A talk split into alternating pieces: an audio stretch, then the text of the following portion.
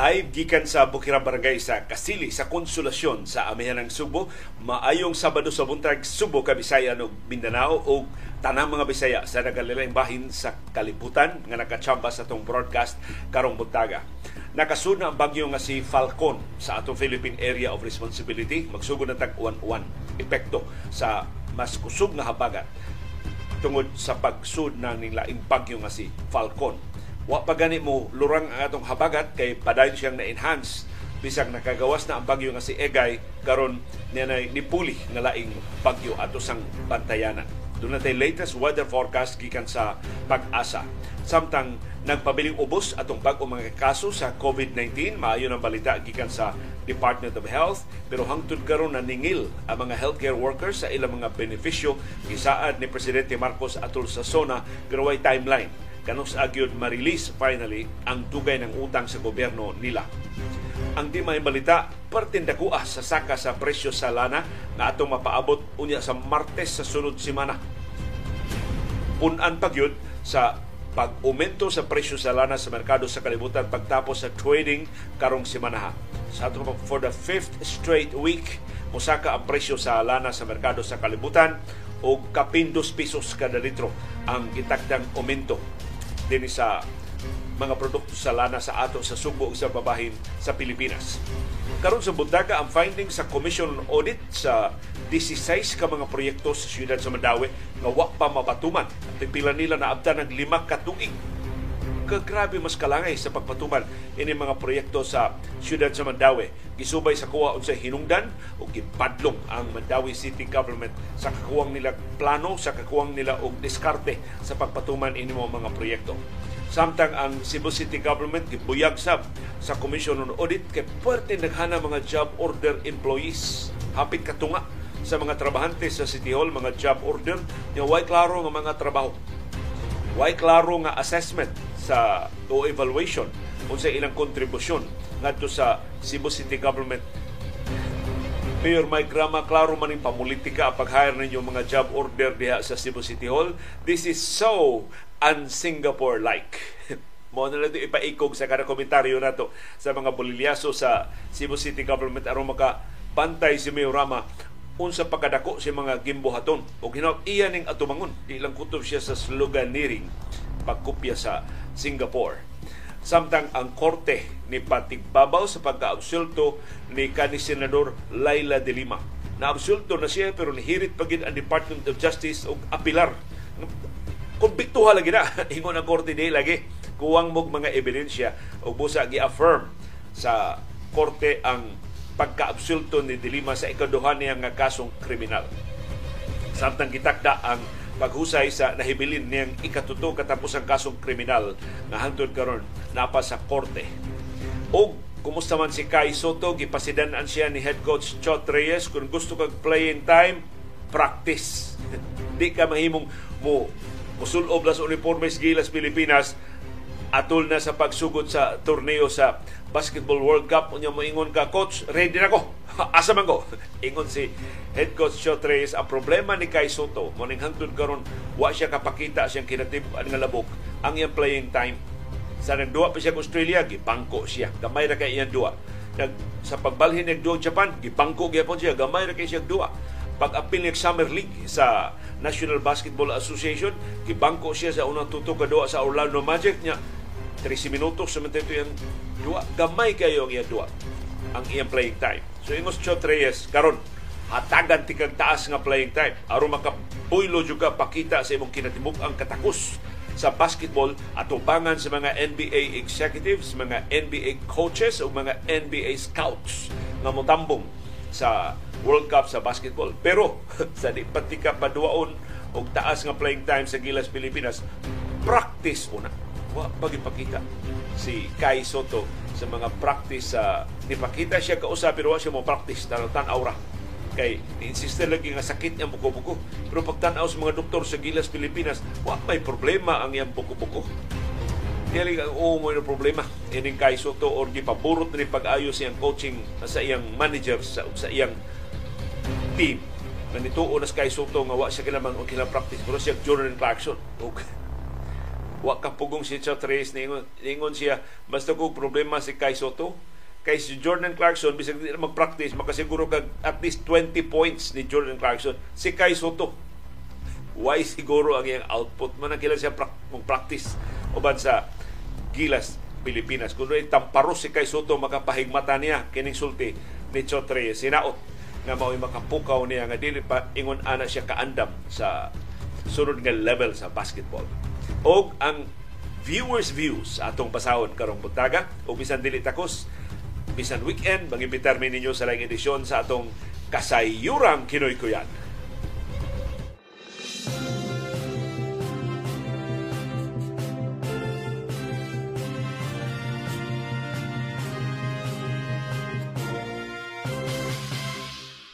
Kumusta man ang atong kahimtang sa panahon, nakasud na sa Philippine Area of Responsibility ang bagyo nga si Falcon.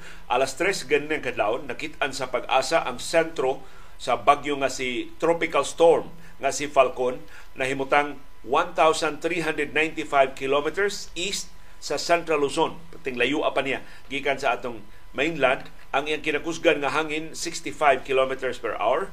Ang iyang pag-unos maabot og 80 ka kilometros matag oras. Gipaabot nga mas mukusog pa ang bagyo nga si Falcon sa mosunod nga mga oras. Ang Eastern Visayas, ang Leyte, Southern Leyte, Biliran, Samar, Northern Samar ug Eastern Samar ug ang Caraga region nga naglakip sa siyudad sa Butuan mao'y mahiagom sa trough o hinungaw o extension sa tropical storm nga si Falcon. Kita din sa Subo, sa Bohol, sa Negros Oriental, sa Siquijor ug sa tibok Western Visayas habagat mao'y modominar sa atong kahimtang sa panahon. Unya mas pakusgon man ang habagat sa bagyo nga si Falcon, wa pa ganit ni higpit makalurang ang habagat tungod sa enhancement sa bagyo nga si Egay, so nag-abot ning duha ka sistema sa pagpakusog o pagpadugang pagyud sa kahigayunan sa pag-uwan diri sa atong syudad ug sa probinsya sa Subo ug sa tibok Central Visayas ug Western Visayas. Makaapektar sab ang habagat sa pipila ka bahin sa Luzon. Ang tropical storm nga si Falcon maka-trigger og monsoon rains, so mas dako ang kahigayunan sa pag-uwan tungod sa habagat sugod na karong adlaw. Ang bagyo nga si Falcon, kansang international name Kanun, mo intensify ngadto sa pagka-typhoon karong adlaw. So mahimo na siyang mapahimutan siya sa typhoon category karong adlaw. Si Falcon gipaabot nga mukusog gyud pag-ayo inig ka Lunes o inig ka Martes sa sunod semana. Pero why public storm warning signals nga gitakdang luwatan ang pag-asa tungod sa kalayo ra gikan sa landmass. Adto ra ni siya mo kusukuso at siya pakita siyang kabagi sa kadagatan. Hopefully di na siya makaapektar sa mainland sa Pilipinas, mainly sa Luzon nga mao'y iya karong nahimutangan. Pero mas dako ang kahigayunan sa pag-uwan tungod sa habagat sa tibuok Kabisayan, apil na tad ni sa syudad ug sa probinsya sa Subo ug sa kasadpan nga bahin sa Luzon. Ang bagyo nga si Egay padayong ni enhance sa atong habagat dinhi sa Pilipinas hangtod ning higayuna ug lungtad pa sa mosunod nga mga adlaw. Sa pikas nga bahin mapanganuron ang atong kalangitan tibok adlaw karong adlaw dinhi sa syudad ug sa probinsya sa Subo, sa tibok Visayas, apil na sa Metro Manila, apil na sa Cordillera Administrative Region o CAR, apil na sa Calabarzon ug ingon man sa Ilocos Region o kabahin sa Central Luzon o kabahin sa Mimaropa, apil na ang Batanes o ang Babuyan Island. So paritag kahimtang sa panahon ini mga lugar nga bago lang gibiyaan sa bagyo nga si Egay. Ang tibuok Mindanao makaangkon sab og patak-patak nga pag-uwan karong adlaw hinungaw sa bagyo nga si Falcon og tungod pa ni sa enhancement sa habagat gibilin sa bagyo nga si Egay. Kumusta man ang inyong kahimtang sa panahon? Palibutang din sa atong comment box aron atong masumpay o mahimong mas mapalapdan kining latest forecast sa pag-asa.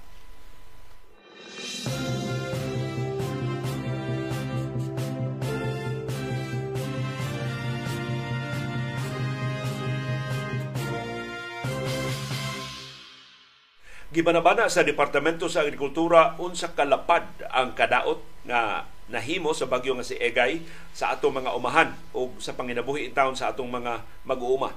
Pasiuna pa lang kining banabana sa kadaot sa Department of Agriculture sa bagyo nga si Egay, niabot og 512.9 million pesos ang banabana sa kadaot. Ang naigo in town nga mga umahan nahimutang sa Cordillera Administrative Region o CAR, sa Ilocos Region, sa Region 4A ang Calabarzon, o sa Region 8 sa Eastern Visayas, ang Leyte o ang Southern Leyte o ang Biliran o ang Samar provinces nagrabihan sa bagyo nga si Egay. Ang Caraga Region naglakip sa siyudad sa Butuan, ang Cagayan Valley na teritoryo ni Senate President Juan Ponce Enrile, ang Western Visayas atong silingan dinhi sa Kabisayan. Ang bagyo nga si Egay nakaapektar og 51,926 ka mga pamilya, ka mga mag-uuma. Taghanan sa napiktuhan, dulan 52,000 ka mga mag-uma ang naigo sa bagyo nga si Egay. Napiktuhan ang ilang mga umahan, niabot og 58,104 hectares sa agricultural areas. Ang umahan sa mais mo ilabing naigo sa bagyo nga si Egay. Ang kadaot gibanabanang moabot og 358.4 million pesos. Ang gidak-on sa umahan, gitamnan og mais nga naguba tungod sa bagyo nga si Egay, niabot og 39,825 hectares. Ang kinatibuk ang mais nga napildi, niabot og 14,990 metric tons, grapiha kadako sa kadaot. Ang sunod nga kinadak-ag daot mao ang rice sector, ang mga humayan nga naigo sab sa bagyo nga si Egay, niabot og 152.5 million pesos ang balor sa mga basakan o mga humayan na naigo. Ang kinatibuk ang umahan sa humay na naigo sa bagyo nga si Egay, niabot og 18,264 hectares. Ang mga humay nga napildi tungod sa bagyo nga si Egay, niabot og 4,489 metric tons. Gipahibaw sab sa Department of Agriculture na napildi sab sa bagyo nga si Egay ang livestock o ang poultry, mga manok o ubang mga hayupan, niabot og 274 heads sa mga manok, mga baboy, mga baka, kabaw o kanding ang nangapildi, nangamatay in town tungod sa bagyo nga si Egay, kaluoy ini mo mga hayop. Niabot og 1.6 million pesos ang kinatibukan nga kadaot. Pasiuna pa lang kaayo kini mao mga figures sa Department of Agriculture. Nagpaabot ang DA, musaka pa ang gidaghanon sa unang gidak-on sa kadaot kung mahingpit na ang ilang assessment sa mga mag-uuma o sa mga mangingisda. Kapag ani maapil ini ang mga mangingisda na napildi sab sa bagyo nga si Egay. Sigon sa Department of Agriculture, ang apektado nga mga mag-uuma o mga mangingisda makahuwam o up to 25,000 pesos nga loan gikan sa Survival and Recovery Loan Program sa Agricultural Credit Policy Council. Sa mga hinautang nga kining mga suporta na andam na og dili taon lisod-lisoron ang mga mag-uuma o mga mangingisda aron pag-avail ining loan o ubang mga ayuda aron sila makabarog pagbalik sila mga tiil human nga pildi ang ilang mga umahan o ang ilang mga panginabuhi sa bagyo nga si Egay.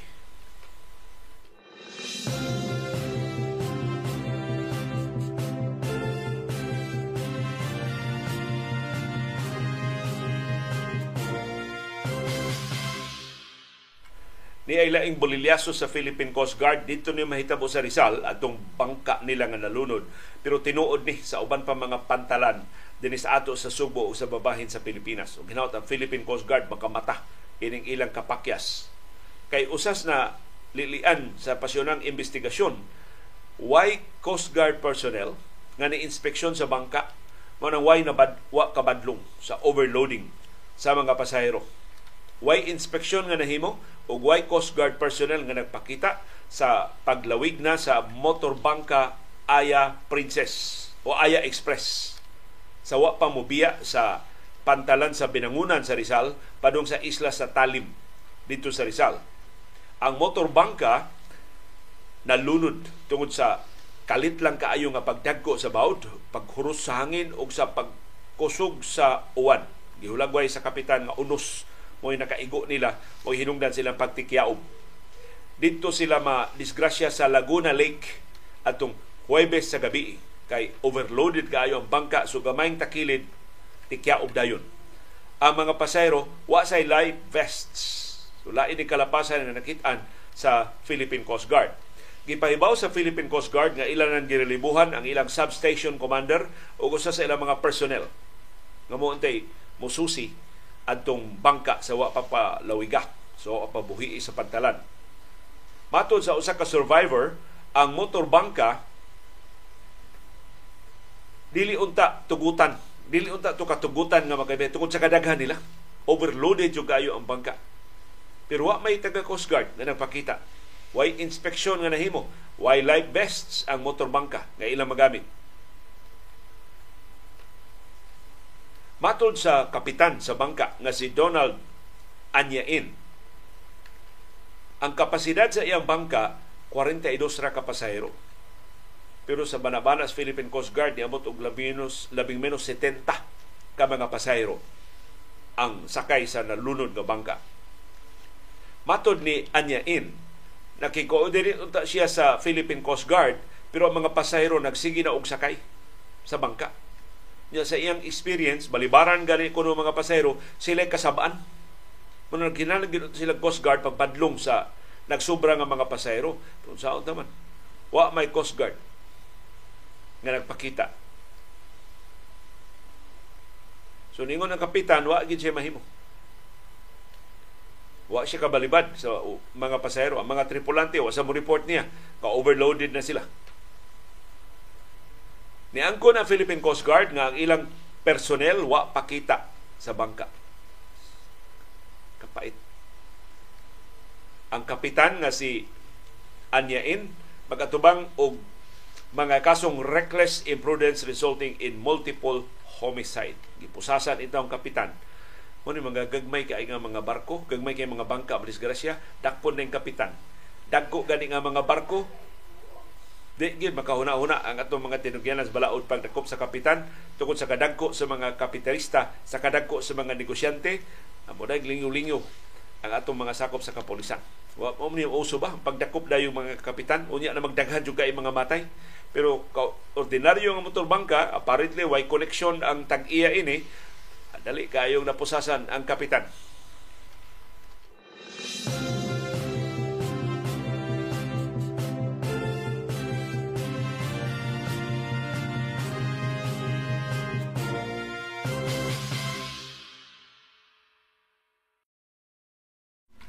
di maayong balita pertindakua sa pagsaka sa presyo sa lana nga ipatuman sa mga kompanya sa lana sugod sa Martes sa sunod semana. Pasiuna ni Banabana sa mga eksperto sa industriya sa lana, report ni Alvin El Chico sa ABS-CBN News. Pasailuwa, kung kapasiraan ninyo panggunit palihog sa inyong lingkuranan, kaya teksayo kayo musubuntag di ang mga hagbong simbako. Ang Banabana sa saka sa presyo sa krudo, 2 pesos og 87 centavos kada litro. Akong usbon, 2 pesos and 87 centavos per liter. Kadako. Banabana sa aumento sa gasolina, 1 pesos and 72 centavos per liter. Sus, ang krudo dulaan 3, ang gasolina dulaan 2 pesos kada litro ang aumento. Ang kerosene, otro sa pertindako as aumento, Banabana 2 pesos and 68 centavos per liter. Na ang sakto yung Banabana, luwatan sa mga eksperto sa industriya sa lana within today. So sa atong panahon sa kilom-kilom, hopefully doon na natay klaro nga Banabana kung pila ang aumento sa mga produkto, sa presyo sa mga produkto sa lana. Ang sakto gyud nga kantidad ipahibaw sa mga oil companies unya pa sa Lunes sa buntag. Ang nakapait, akong gilili ang world market ni saka ang presyo sa lana sa katapusang adlaw sa trading sa ato pa for the 5th straight week. Dure saka sa presyo sa lana dinhi sa ato sa Sugbo o sa umabahin sa Pilipinas. Suspaita, dulaan 3 pesos kada litro para sa diesel o sa kerosene, dulaan 2 pesos kada litro sa presyo sa gasolina. O matinuod, simbakulayo rato ang forecast sa OPEC Plus na maabot ng kapin gatos kadolyar kada baril ang presyo sa lana sa merkado sa kalibutan. Kung simbakulayo rato, maabot na kita ko sa technician sa PLDT gapon may kay mo kat-kat og hagdanan. Mura na kinala sa taghagdanan ini. Una ta makaabot sa presyo sa nagunang mga paraliton. Nangagi mga adlaw ngita ra man tagtungtunganan kay di man madaog kinto. Karon og hagdanan na gyud. Aron maabot in taon nato ang mas taas nga presyo sa tong inadlaw nga mga panginahanglan sa gilansang nato nga suhulan.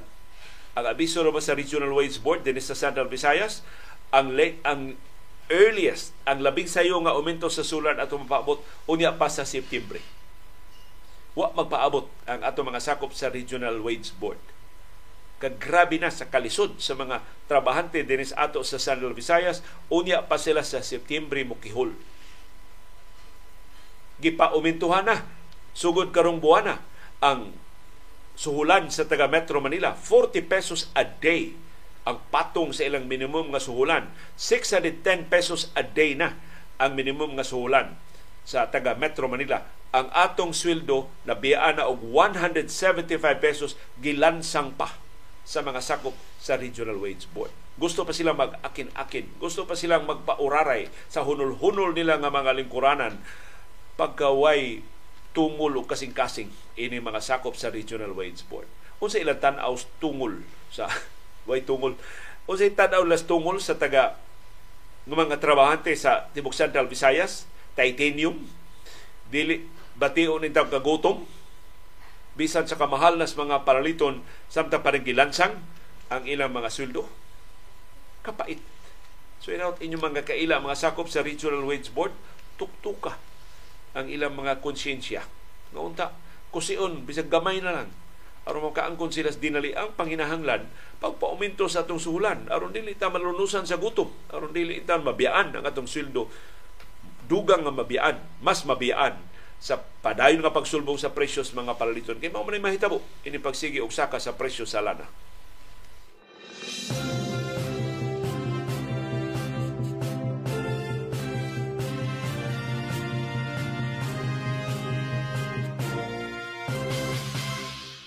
Ang maayong balita karong buntaga mao pabiling pagpaubos sa ato mga kaso sa COVID-19. Gireport sa Central Office sa Department of Health, doon na tayo 185 kabagong kaso sa COVID-19 gahapong adlaw sa tibuok Pilipinas. Ang atong active cases niabot og 4,708. Mao na lang ni ang mga pasyente na hibilin sa atong mga ospital o isolation facilities sa tanang rehiyon, tanang probinsya, tanang syudad, tanang lungsod sa Pilipinas. Ang atong dili maayong figures na kuha, 7 ang patay sa COVID-19. So bisag mild na ang mga kaso, bisag gamay na lang kay mga kaso, doon na gihapon nangamatay sa COVID-19. So di gihapon ang iyan nga kumpiyansaan. Ang atong positivity rate ni uso sinuon ngadto sa 4.2%. So, luya na gyud, hinay na gyud at tinagdanay, pero di gihapon ka kumpiyansaan. Ang labing daghang kaso sa tibok Pilipinas gahapon mao ang Metro Manila, dunay 47 ka bag-o nga mga kaso. Ang projection sa Octa Research Group puparihara ang mga kaso karong adlaw between 150 and 200 karong July 29, 2023 nga by the way mao na ika 210th day, ika 210 nga adlaw sa tuig 2023. Nagpabiling single digit ang atong bag-o mga kaso sa COVID-19 sa Sugbo ug sa Central Visayas, sa Tibok Central Visayas 7 ang atong bag-o mga kaso kagahapong adlaw og duha ra ka local government units ang nakakontribute ini, namely ang Cebu City nga dunay 5, sila kinadaghanan og bagong kaso gahapon, og ang Cebu Province nga dunay 2. So Cebu City og Cebu Province ra maoy gigikanan ining 7 ka bag-o mga kaso sa COVID-19 sa Tibok Central Visayas gahapon. Ang Bohol way bagong kaso, ang Negros Oriental way bagong kaso, ang Siquijor way bagong kaso sa COVID-19, ang Lapu-Lapu City way bagong kaso sa COVID-19, ang Mandaue City way bagong kaso sa COVID-19. Kumusta atong active cases sa Tibok Central Visayas? 143 na lang, less than 150 ang atong aktibong mga kaso. Mao na ang mga pasyente nga nagpabilin sa atong mga ospital o isolation facilities dinhi sa Sugbo, sa Bohol, sa Negros Oriental o sa Siquijor.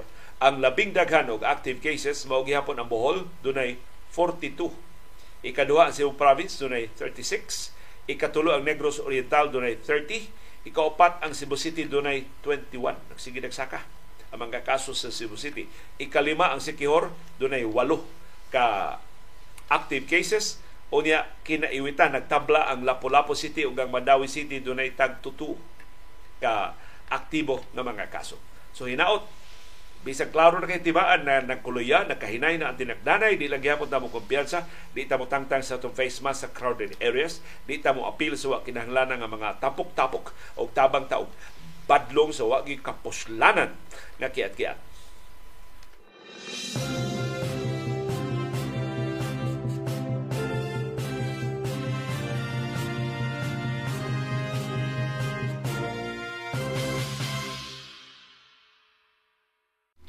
Bisag gilibkas na ang State of Public Health Emergency sa COVID-19 dinhi sa Pilipinas. Dunay pahinumdom ang Department of Health. Kinahanglan gihapon mag-isolate ang mga nagpositibo sa COVID-19. Ipaubos gihapon sila og quarantine.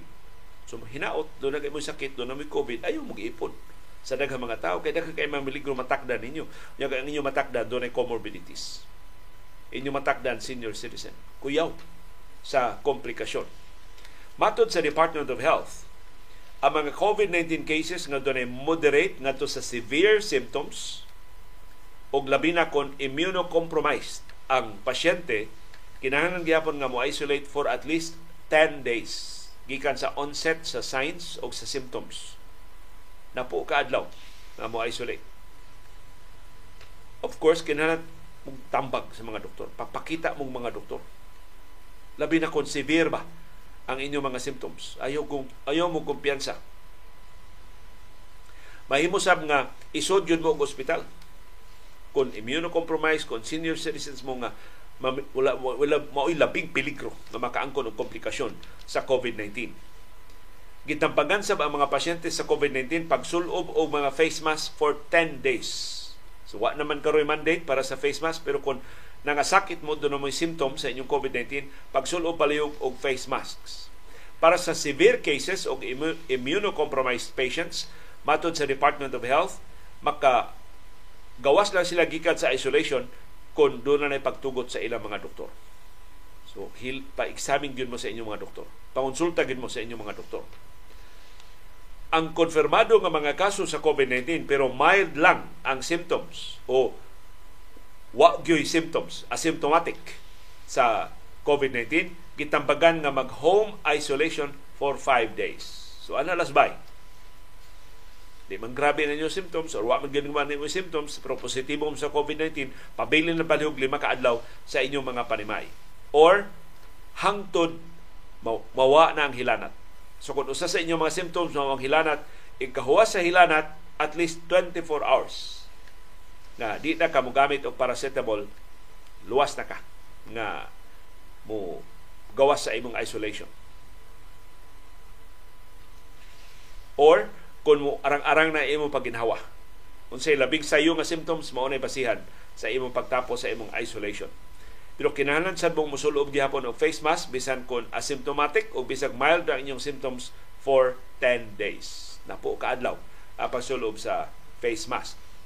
Para sa mga asymptomatic nga mga close contacts pero na-expose sa konfirmado nga mga kaso sa COVID-19, nirekomendar ang Department of Health wa kinahanglan na ang pag-quarantine pero kung magsulob og face mask for 10 days. So kung asymptomatic mo nga close contact, ayaw pag-isolate pero pagsulob og face mask sud sa napo kaadlaw.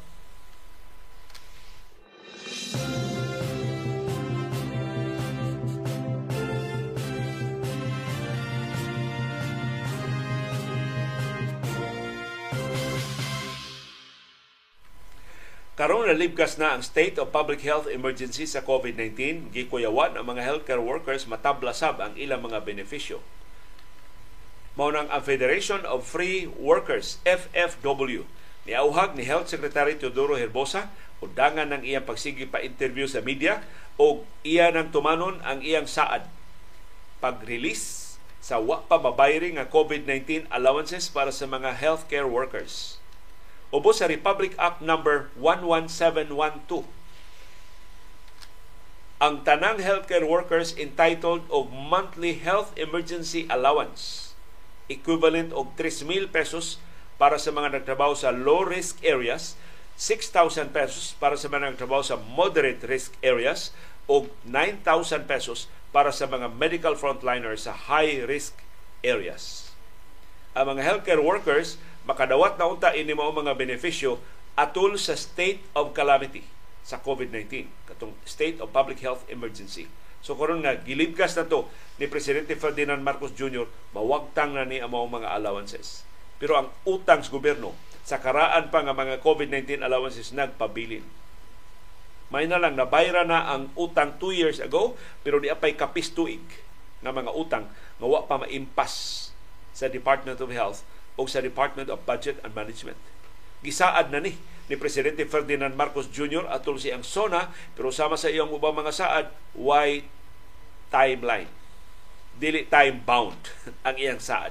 So mahimong ugma, mahimong sunod semana, mahimong sunod buwan, mahimong sunod tuig, mahimong kupong-kupungan na sabni. Kini mo ang mga pasalig sa gobyerno. Ambot nga nung nihit kay tagkwarta sa 12 o 12 importante nato nga mga obligasyon. Sama sa ato mga healthcare workers, sama sa pagtukod og dugang classrooms, sama sa pag-atiman sa 12 nga mga pasyente. Pero kiat-kiat na gani, sama sa after party sa SONA, aperte naghanang kwarta. Baha ang kwarta sa party human sa SONA ni Presidente Ferdinand Marcos Jr. Na by the way, may atong hisgutan sa atong kasayuran kinuykuyan. Hain man ang priorities ining administrasyon. Kaya ka na bitaw, di sila managana o pasalig. Kining pasaliga kang Duque pa ni, siya pa Health Secretary. Wa nalas Duque, ambot hay na ron si kani Health Secretary Francisco Duque, wa pa gid matinood ang pasalig. Kini pasaliga gisubli ni Undersecretary Maria Rosario Vergiri na sud sa kapin sa tuig na himong officer in charge sa Department of Health. Of course, limitado ang gahom ni Vergiri, wa niya matuman kini mao pasalig. Mao sini pasalig pag asumir gyud puesto sa bagong Health Secretary nga si Teodoro Herbosa. Karon, hibaw ta hantud karon, wa matinood Herbosa ang iya pasalig. Giluwatan na sab kining samang pasalig atol sa SONA, ikaduhang SONA State of the Nation Address ni Presidente Ferdinand Marcos Jr. Why timetable, labaw pas jis hanap. Kung napasalig magikada sa Presidente.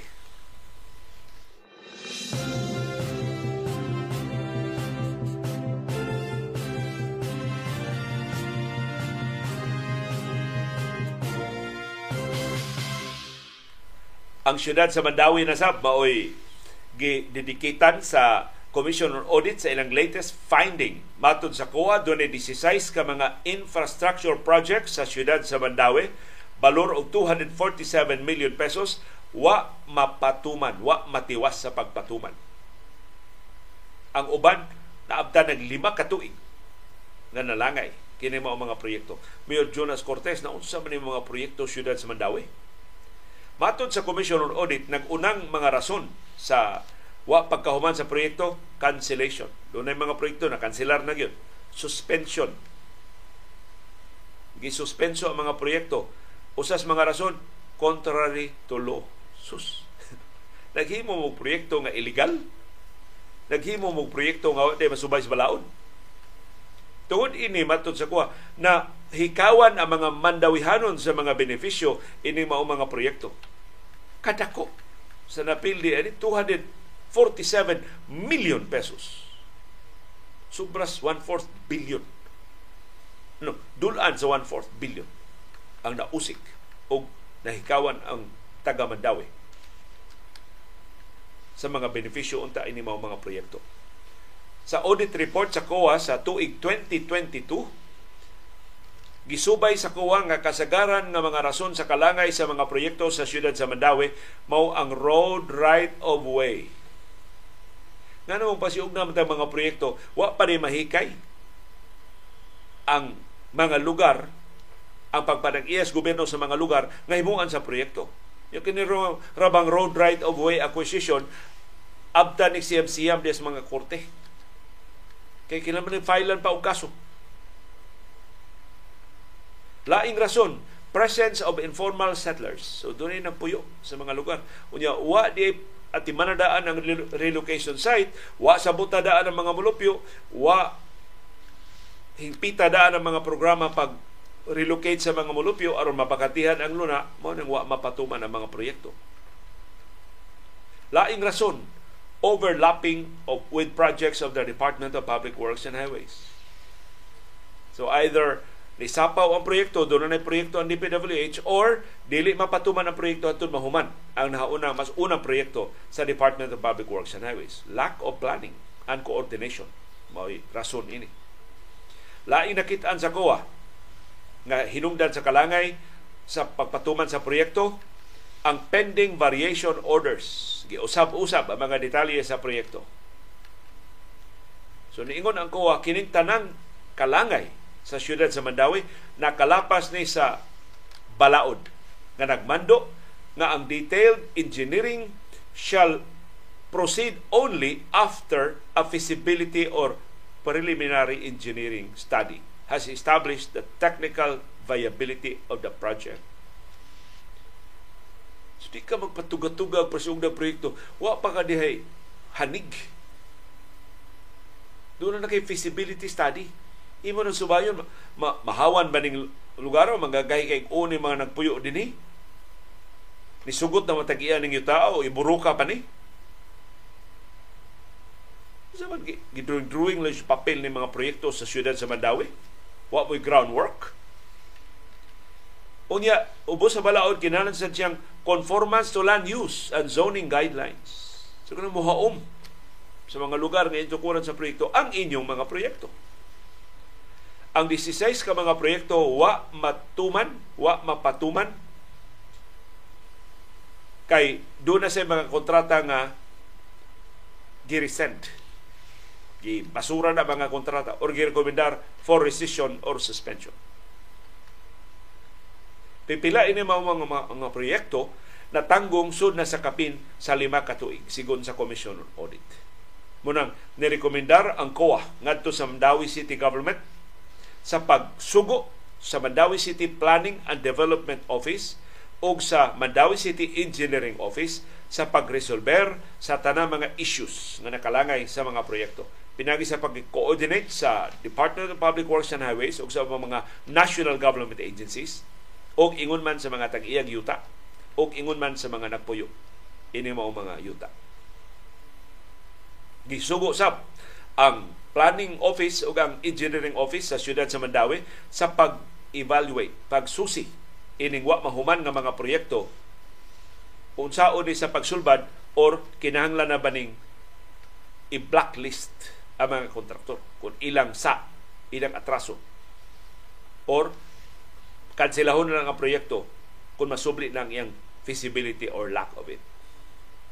Isip tubag ang Mandaue City Hall nitugan sa Commission on Audit nga ang ilang mga problema nga giatubang mahitungod sa informal settlers na gumikan kaysa diyang giplano pa kuno ang proyekto, nisugot pa ang mga settlers, ang mga nagpuyo. Pagpatuman sa proyekto, isupak na sila. Taita. At tulunta sa negotiations, wa na. Nag-andam na mong relocation site, pero pagpatuman sa proyekto, ay hapang mamangitang relocation site. Kinsa mong sugot? Nagubo ng ilabay. Meantime, at doon sa ninyo papuyon sa Cebu International Convention Center.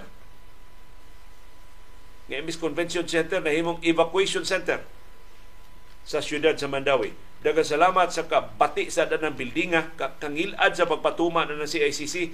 Mas haom din noon siya na Evacuation Center kaysa Convention Center. Pero Mayor Jules Cortez, dako kay ninimong atraso. Dulan 300 milyones pesos ang kwarta nga nausik wa kapay muslis mga Mandawihanon tungod sa kapinas 5 ka tuig nga kalangay sa pagpatuman sa mga proyekto. Apil ining 16 na nalista sa Commission on Audit nga wa ninyo mapatuman tungod sa kakuwang ninyong planning, tungod sa kakuwang ninyong mga paningkamot.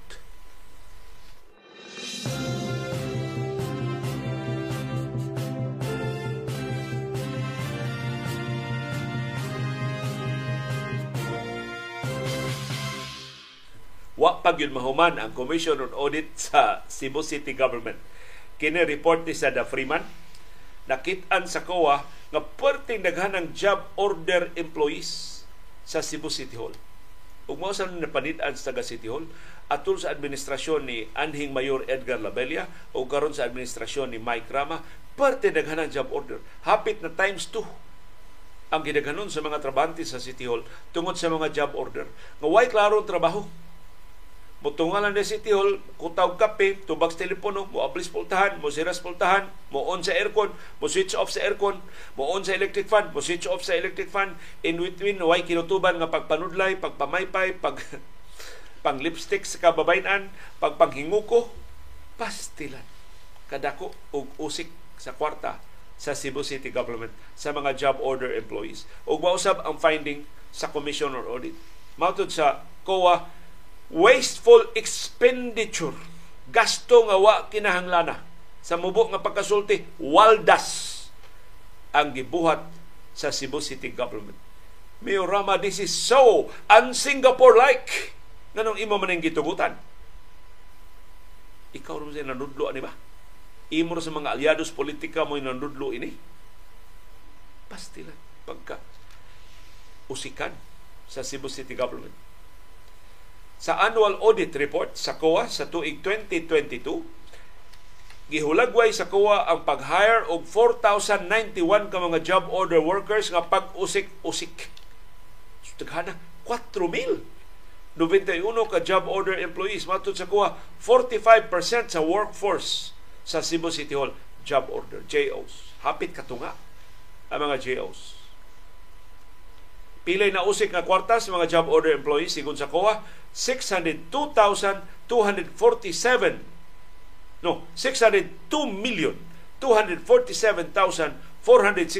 pesos and 96 centavos. Kadako kapintunga bilyon ka pesos ang nausik sa mga job order employees sa Cebu City Hall. Napadung diha ang atong kwarta. Wa padung sa mga proyekto. Suspila na kani kakanal ang malibyuhan, umpalawman, ining 602 million na giswildo sa mga job order employees na sigun sa kuha, way klarong trabaho. Maura ni ilaswildo sa tuig 2022 lang. Wa pa'y apil sa previous years o sa subsequent years. Karon tuig, pilan sa kay gasto sa Cebu City Hall para sa mga job order employees. Matod sa COA, ang weak internal control sa Cebu City Government sa recruitment o sa repetitive hiring sa mga GOs o sa job mismatch. Overlapping o redundancy. So, ang mga trabaho sa mga job order nagsapaw-sapaw, way klaro, wa mo takdo sa ilang katakos, unclear, unverified ang ilang accomplishments. Pulos na recipes, mga pamulitika gyud sa City Hall. Wa pa'y klarong trabaho, wa pa'y klaro nga verification sa ilang accomplishment. Ang unsa may matuman, wa magay klarong trabaho. Kapainom nung kanta ni George Harrison, kung fan mo sa Beatles, pero kining kantaha kang George Harrison, humana mabungkag ang Beatles ani. Ang iyang kanta, wa ko kahibawon sa title, pero usas mga linya sa kanta, If you don't know where you're going, any road will take you there. Kung wag ka kahibaw asa ka padong, tanang daan. Muhaton nimo sa lugar nga wa kay kalibutan asa ka padong. Sa unsay. In other words, wa gyud klaro ang imong kinabuhi. Mao ni nahitabo itaw. Unsa may ila accomplishment mo sa klarong trabaho? So, ningon ang kuha ni resulta ni sa potential bureaucratic inefficiency and wasteful government expenditure. Mura lang nagkuha o mga trabante aron silduhan. Ngaway klarong trabaho. Dako kayo ng usik. Tunga sa bilyon. Tunga sa bilyon ka pesos. Ang nausik. Matod sa COA, 43% ining 4,091 ka mga job order employees sa City Hall nagpabilin silang trabaho sa samang trabaho sud sa tutok ka tuig. Kining job order kadiyo tra ni 5 ka buwan o 6 ka buwan dili abtag 3 ka tuig. Asulti kaning Attorney Ralph Sevilla nga may HRD sa Cebu City Government for the longest time. Dunay mga job order diya 21 anyos na, 15 anyos na, 20 anyos na, 25 anyos na, nag-silver anniversary sa ilang pagka-job order, ilang pagka-casual diha sa Cebu City Hall. Ingon ang ko ang mga job order employees sa mga GOs, i-hire lang na nimo to perform the functions of an field. No, ang imo na lang i-hire pakyaw, imo nang i-hire para sa temporaryo nga mga proyekto. Ikahuman, i-terminate na ang ilang engagement. Pero ang mga job order employees kuno sa City Hall, gipamutang o mga plantilla positions. Muna, huwag kahumana ng ilang trabaho. Doon ay job order, for example, nga kaminero. Di man ginawahuman ang imong trabaho pagka kaminero. Kada adlaw ang juga manilhigsdan. Pero job order ang ilang status. So ang job order para raunta sa limited to emergency or intermittent work. Para sa dinilian ng mga trabaho, dili permanente ng mga trabaho. Matod sa COA, ila sa nasapan ng accomplishment reports sa mga job order employees were not quantified. So, why klaro silang deliverables? Pareha ba na sa una na po sa ABS-CBN, pahimuon may og MBO. Sa ubang kumpanya, gitawag ng KPI. Kanang MBO, Management by Objective. So, kada usan na mo, tanang trabahante, pupirma atong MBO. Yan, magikan na mo ang among deliverables. Kung sa'yo among himuon. Of course, na mo, badlungon kayo ng mga kauban sa, dili lang taga-gobyerno, ha? Taga-ABS-CBN, ingon, I will report to work at 7 a.m. So, ingon, isbab tata, imo maging ang trabaho. Unsa magi imong i-deliver, i-report nimo at 7 a.m. Mao na ibutang niya. So, ang tanaw mo, saan ni MBO sa taga-Cebu City Hall? I will show up at City Hall at 7:59 a.m. Go to the bandy clock room, punch my bandy clock, make coffee, comb my hair, make some more coffee, answer some telephone calls, open the door when somebody knocks. Unsa may imong trabaho? Basta, kita nagsweldo tag kapin 600 milyones ini mao mga trabahante. Kapin 4,000 ka job order employees sa Cebu, kadako sa usik ini Mayor Mike Rama. This is so un-Singapore-like. Ganong imong ning gitugutan? Kaya namo tarong ka. Kaya namo gusto ka og tinud-anay nga serbisyo. Ganong gitugutan man nimo? Di ka kabalibad sa imong mga konsyal Cebu City Hall. So, ningon ang kuha, ang evaluation ining ilang performance, generic, iterative, or similar for some GOs. Puparihara ang ilang mga trabaho. So, ang ilang trabaho, tigkutaw o kape. O sara ka tasa ang ilang kutawan, tulo sila kabuo. Anong kayo mahumang kutaw sa kape? O sa ka GO, mukuha sa butang sa kape. Instant coffee man. Ikadang GO mo'y butang sa azukar. Ikatulong GO mo'y butang sa creamer. Oy, bakit naman ikaupat na GO pag init na tubig? Astila, daghana. O sara katasa kay kape. Magikuta. Daghang kayo nagtrabaho ang GO. Yung moro na nagtrabaho, tibok adlaw. Hindi ko mag-inom sa kape, magtudlan na ipaw. Ako rin tikutaw. Ikaw na sinig hugas. Namangita na sila ikaliman GO. Ikaw na si hugas ba? Huwag magkaapil ang kutaw sa kape.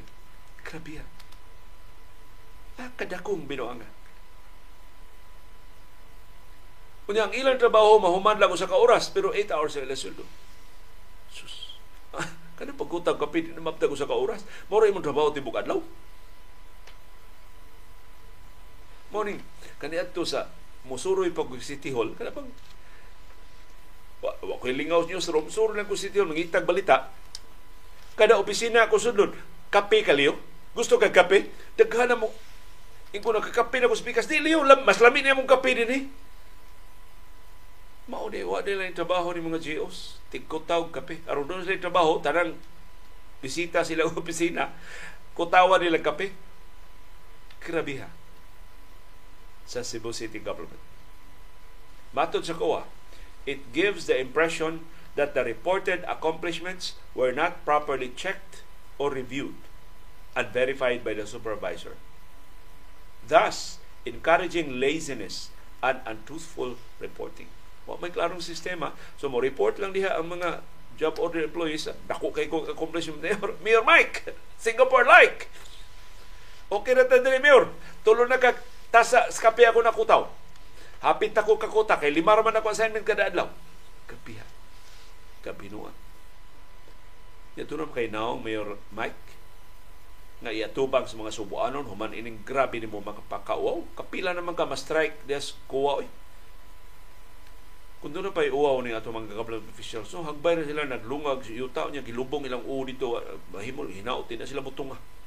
Kung saan, baga man o pating man, paugat na ni ilang salida. Di, amot, dutlan man sila uaw.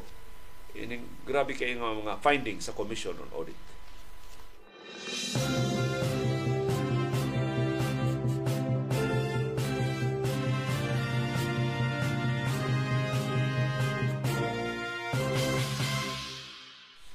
Nalipay ko karon gipublikar sa Sunstar ang suwat sa batanon pa ko reporter opisyal na sa kapulisan. In fact, nahimo gini siyang hepe na Police Regional Office Chief gini si Attorney Fritz Quinianola. Ang iyang suwat mahitungod atong nabulilyaso nga mga courtesy resignations sa mga opisyal sa kapulisan na di man dito courtesy resignations. Ingon si Attorney Fritz Quinianola, the second Marcos presidency never learned from the first. Ang anak, wa makatuon sa amahan. Recently, President Ferdinand Marcos Jr. accepted the resignation of 18 Philippine National Police officers who submitted their courtesy resignations resulting in their eventual dismissal.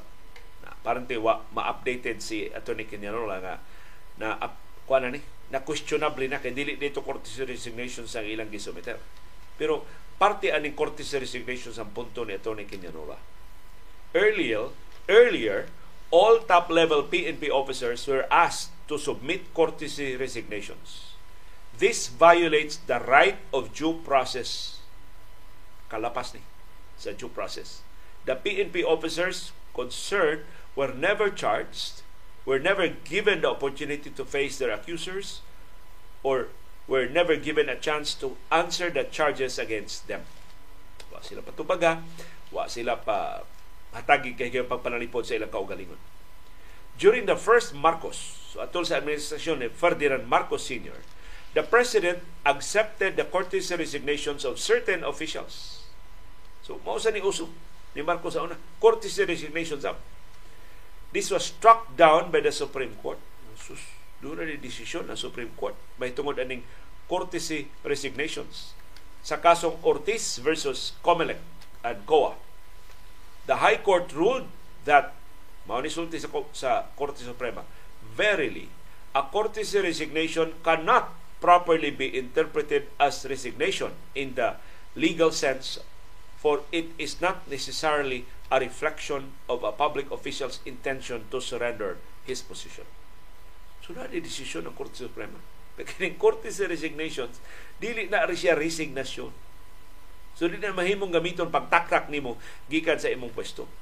Kaya ang Korte sa resignation, it manifests his submission to the will of the political authority and the appointing power. So, timaan na sa pagduko sa appointee sa nagtudlo niya. Pero wa na magrepresentar siya tinuod ng tuyo pagbakante sa iyang pwesto. It is grossly lamentable that one among the PNP officers axed is Brigadier General Pablo Labra II. Nakaila man eh. Kay police officer man eh si Quinianola. Under man niya Labra sa una. Mato ni Quinianola, his peers, Labra's peers, former superiors, and the community, especially here in Cebu, know him to be an upright officer and a fine gentleman. Tanang nakaila ni Paul Labra dinhi sa Subo, matod ni Attorney Fritz Quinianola, nahibaw siyang kaligdong, nahibaw siyang katarong. Nganong gitangtang man siya. Tungod lang siyang courtesy resignation. He passed the professional rigors of the service with flying colors and as a chief of police, police foreign attaché, provincial director, and lately regional director. Tuan niya siya karaga sa Butuan, assigned si Paul Labra. He is even touted as a likely candidate for the first PNP chief coming from the PNP Academy. So doon na mga hohong-iyong na si Paul Labra, posibleng mahimong hepe sa PNP o labing una na graduado sa PNP Academy na mahepe sa Philippine National Police. Pero ang update ini na questionable ang pahibaw ni Presidente Marcos nga gidawat na ni ang korte sa resignations kay gipermahan nila ng Labra o kaubanan dili dito korte sa resignations kundi undertaking na to nga andam silang magpa-imbestigar sa 5-man committee nga panguluhan ni Baguio City Mayor o retired General Benjamin Magalong o ni karon Defense Secretary Gibo Tudoro. Na dito sa undertaking na kung mapamatud-an na nalabigin sila sa illegal na dugas, andam sila na musumeter sa ilang courtesy resignation. Sa tumadili to courtesy resignation.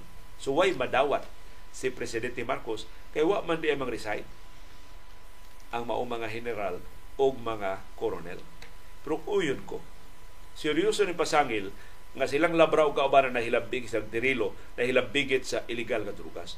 Ang yan silang tarungon o imbestigar. Kung sa sulti pang Atty. Fritz Canianola, hatagan sila higayon makapananipod sa ilang kaugalingon, makaatubang sa mga namasangil nila, makapresentar o mga ebidensya pag-absulto nila, gikan sa mga pasangil. So, napalpak ang panglaktod unta sa Malacanang, ilang gipatuo nga pagpanlimpyo sa kapulisan na musamot hinunig ka kiaw-kiaw sa kapulisan kay mahimaw mang mopasaka o mga kaso pagkwestiyon sa ilang dismissal from service kining 18 ka mga opisyal na wahatag higayon pagpanalipod sa ilang kaugalingon. Wa gani maklaro unsay mga ebidensya nga gipasikaran sa pagtaktak nila gikan sa serbisyo.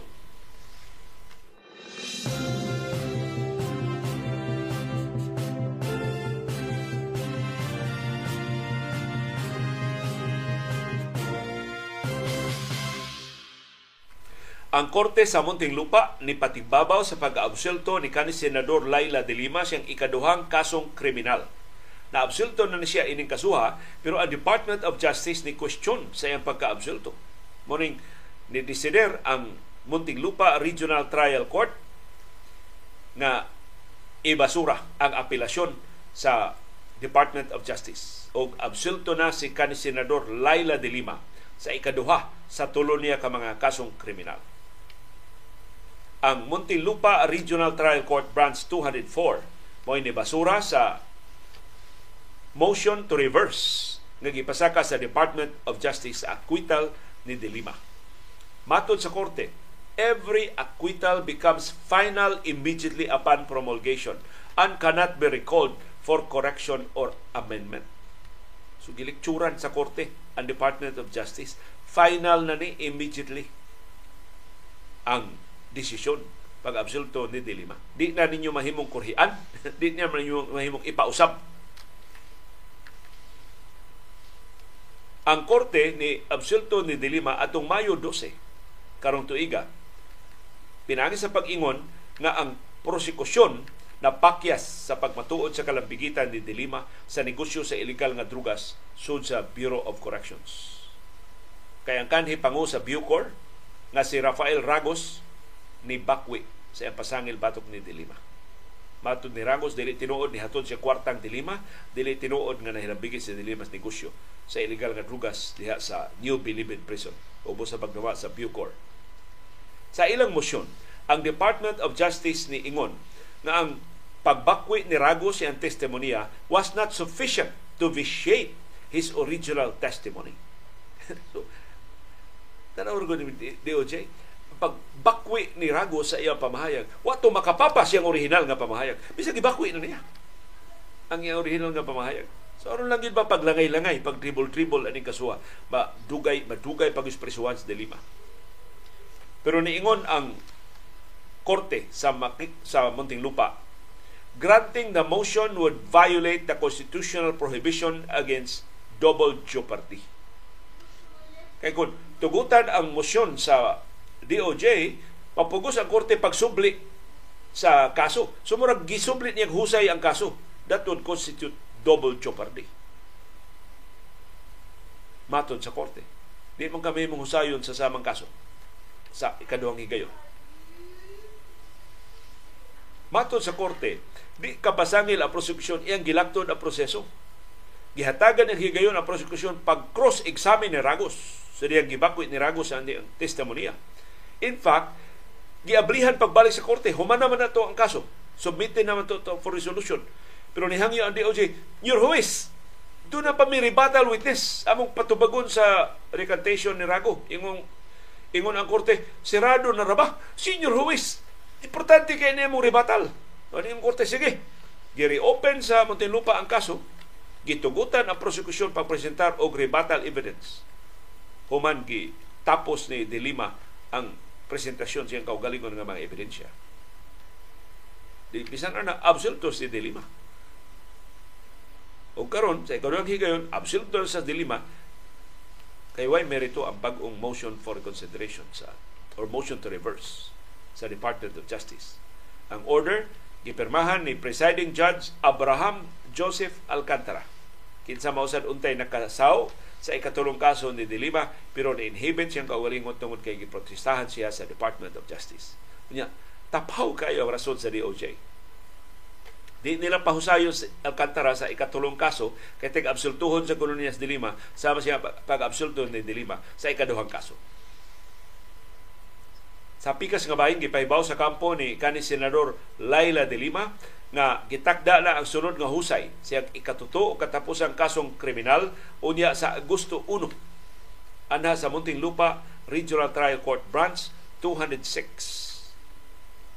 Kung mahinumduman atong Pebrero sa 2021, duha ka tuig ang nilabay ang Branch 205 ni basura sa kasong illegal nga drugas batok ni De Lima. Mao to yung first criminal case ni De Lima nga nabasura. Si De Lima natanggong diya sa Campo Crame sukad Pebrero 2017 or kapina unum katuig tungod sa pasangil sa illegal nga drugas na iyang gipanghimakak o sa duha ni ka mga kaso iyang napamatud-an nga bakak ang mga pasangil. Hinaot badali paghusay kining nahibiling ikatuto nga kasong kriminal batok ni De Lima.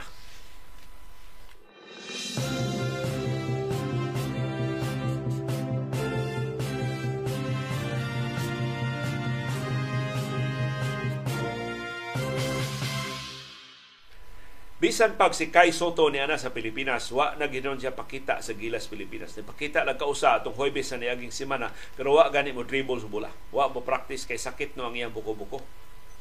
Karon way klaro. Wa apil ba siya sa Gilas Pilipinas o dili ba?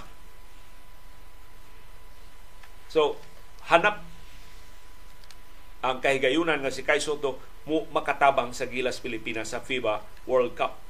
Wa pa gid siya maka-appeal o bisan usa na lang ka-practice sa Gilas Pilipinas. Ang head coach sa Gilas nga si Chot Reyes naingon nga importante kaayo para sa 7'3" na batanong basketbolista nga Pinoy nga ma-familiarize ang iyang kaugalingon sa sistema sa Gilas Pilipinas samtang duna pay higayon. So iyang gihangyo si Kai Sotto, klaro na dong uduwa ka o dili. Kung uduwa ka, practice na aron makat-on ka sa atong sistema. Mato ni Chot Reyes, he will need more time with us, with the teammates, especially on the strengthening and conditioning part.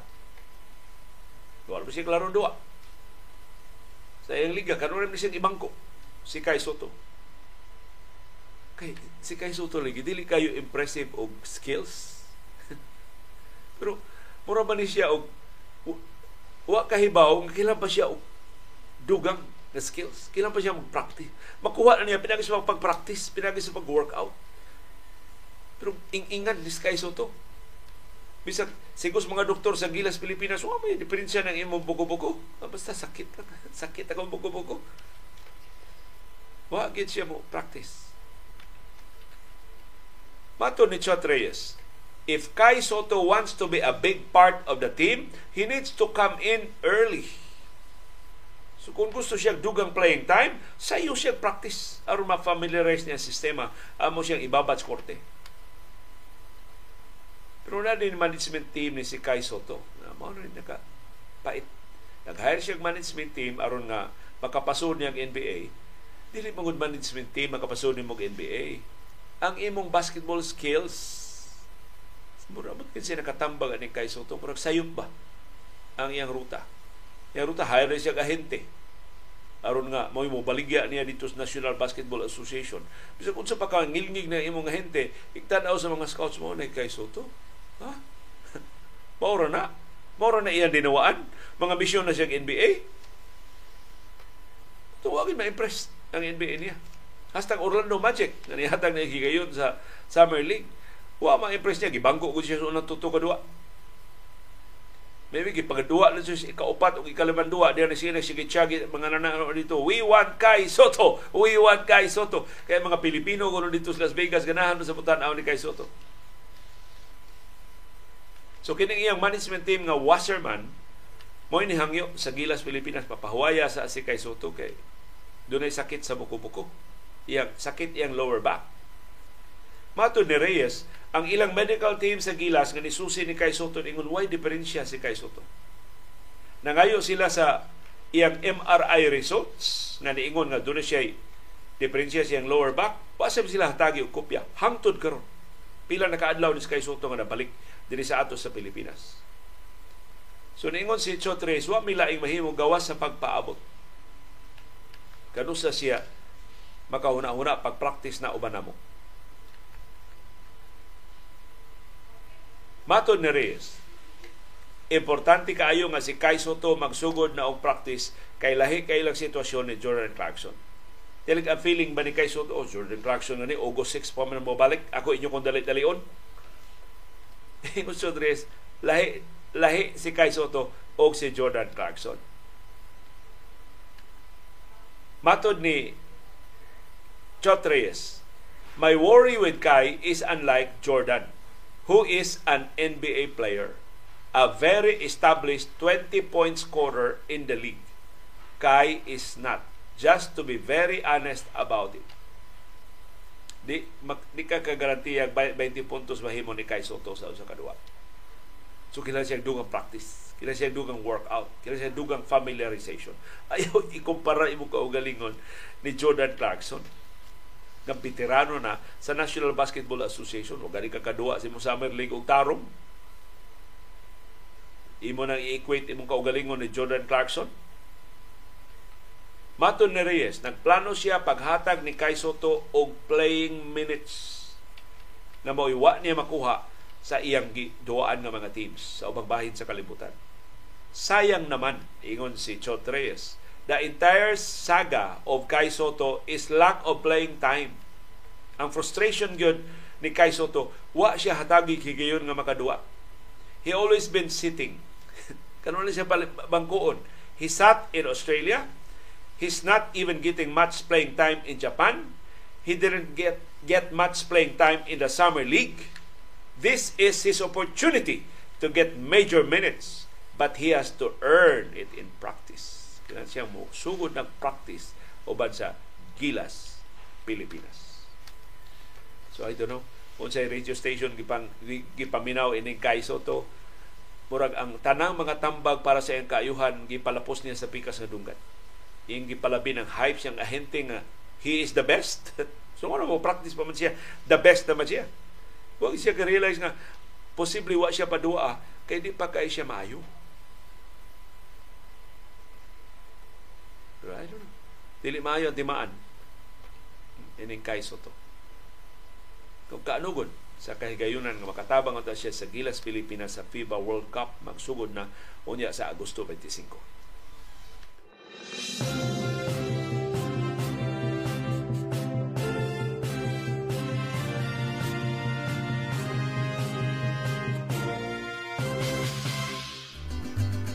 Daghang salamat sa iyong aktibo nga pag-apil o pagsuporta sa atong mga programa. Ania na ang atong viewers' views, ang inyong mga opinyon sa mga isyong natuki o wa matuki sa atong mga programa. Ang atong i-highlight ang mga views sa atong mga viewers on demand. Wakabot sa atong live streaming, busa kining ilang mga komentaryo wa maapil sa atong comment box.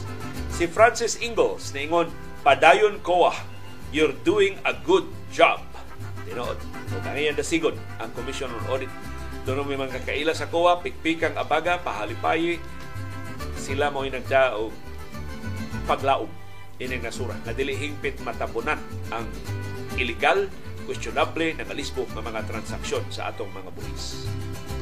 Si Beckham Cachero naingon, ang COA kuwang sa abogado, ang ombudsman kuwang sa graft investigators, ang Malacanang kuwang sa kagool, in short, kuwanggol sa sakto guys ba Beckham Cachero para kuy-kuy ni Ibo Beckham.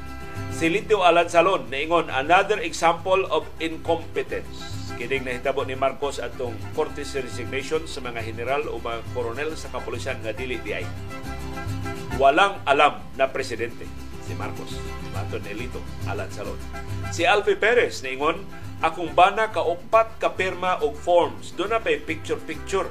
Pero why nadawat nga 5,000 pesos nga ayuda? Among atop entero gilupad sa audit. Why kapuslanan ang mga taga-barangay? Balik-balik og diresbay, nag-check kunuhay, pero zero, the same zero ang resulta. Why hinabang nga nadawat itaw? Samtang, ni ay kasinatian si Danny Canales. Pasiluwa, Danny, karon pa rin ako mabasa ang imong tampo sa pagduaw ni kanhi Vice Presidente Leni Robredo kay natumong sa niya tumasig daw taot sa to signal. Mato ni Danny Canales, usa siya ni sugat ni Robredo last week. Ako lang utang i-share ang nasinati nako sa pagbisita ni kanhi VP Leni Robredo. Niabot siya 9 a.m. atong Biyernes last week. Part sa groundbreaking sa UP Dormitory for Indigent Scholars. So, nandoon na proyekto si Leni Robredo din ni Subo. Hapit na itong iyang pakitagbo siya mga dumadapig. Nauraon sa kamapuslano ng mga biyahe ni Robredo. So doon na nakaroy dormitoryo sa UP para sa labing kabos ng mga estudyante. Namoy usa sa mga proyekto sa Angat Buhay din sa Cebu. Dayon pagkahapon siya ang commencement speaker sa UP Cebu College graduation. Wa ko ni-assist sa iyang staff pag Biyernes kay nitabang ko sa staff ni kanhi Senador Bam Aquino nga nagduaw sab sa Cebu pag Biyernes sa gabi. Gikan si Senador Bam sa Bohol og diretso sa Ayala Center Block para sa iyang meeting sa mga gamers sa Bam Gaming. Ang akong assignment pag Biyernes ang schedule ni Bam. Pag Sabado, nisayo ko og adto sa Sacred Heart Center uban sa ako pamilya sayo sa alas 6 pas buntag. Ganda ni Canales ko yung Cebu pamilya dito na kay nagsabot mi ni Attorney Ramil Abing sa Vice Governor's Office nga mosayo para pag-andam sa venue sa Thanksgiving. Sila DJ Rick o si June Perez, akong gipalingkod uban sa akong pamilya. O nilang kani konsihal sa Talisay, Dory Imit, o kani Vice Mayor Romy Villarante. Sa mga kampanya man ni Robredo de Talisay, sila Villarante o si Imit. Sa front row sila sa left side table para makatarong din silang tanaw sa stage nga gamay. Niabot si Ma'am Leni, kuyog ni Senador Bam, mga 9 a.m. at doon na Sabado sa buntag. Og sa mas naandan, ako'y nisugat niya. Una siya nisud sa function room. Pagkakita niya nako, puwerteng lipaya ni ma'am og iya kong hugot ng gigakus na sama sa magsuod na dugay ng wa magkita. Iyang giyunghungan nga huwag ka nang umiyak. Kaysa pag-adto na ko sa Manila para sa usa sa mga workshop sa Angat Buhay, puwerte na kong hilak pag-istorya namong duha. Sukad pa man gud sa iyang vice presidential campaign, ako og akong pamilya, asawa og akong anak babay, ang naa sa iyang kiliran. Lisod para nako kay napakyas ko sa pagtabang sa iyang kampanya sa 2022. Pagsud niya, nibiya ko kadali kay si Senador Bam, akong kikuyugan, pero nihuwat siya nga moabot ko sa iyang kilid para ako mugiya niya asa siya mulikod. Iyang nakita akong misis o akong anak na sukad bata pa ang edad, mga 10 anyos na kampanya na para sa mga maayong leader nato na iyang gikakus o giingnan, you are no longer a baby. 2016 pa sila nagkaila sa akong anak. Paghuman sa programa sa Thanksgiving, ako siyang gipahinumduman na oras nang mubiya siya kay alauna ang iyang flight. Nakasabot rapod siya na dili ko makakuyog ug hatod niya sa airport kay naay main laing event si Senador Bam na ako yung mo-assist niya. Mubalik na si Ma'am Leni ug mahuman ang mga proyekto sa Angat Buhay diri sa Cebu sama sa ubang mga lugar. Muadto sad siya sa completion, muadto gid siya sa mga completion sa mga projects. Mo ni kasagaran akong masinati kada bisita ni Ma'am Leni sa Cebu. At least daw makita lang ko niya kay mangita man sa iyang ubos nga alagad ang mga ordinaryong mga volunteer. Og sa kada panagtagbo namo iya jong isulti, ang anak mo si Angel saan? Kumusta asawa mo? Okay ba gising mo? Sama ra jud siya na kapamilya. mo ni personal na experience ni Danny Canales usa ka buutan, usa ka tarong sa kaligdong si kanhi Vice Presidente Leni Robredo.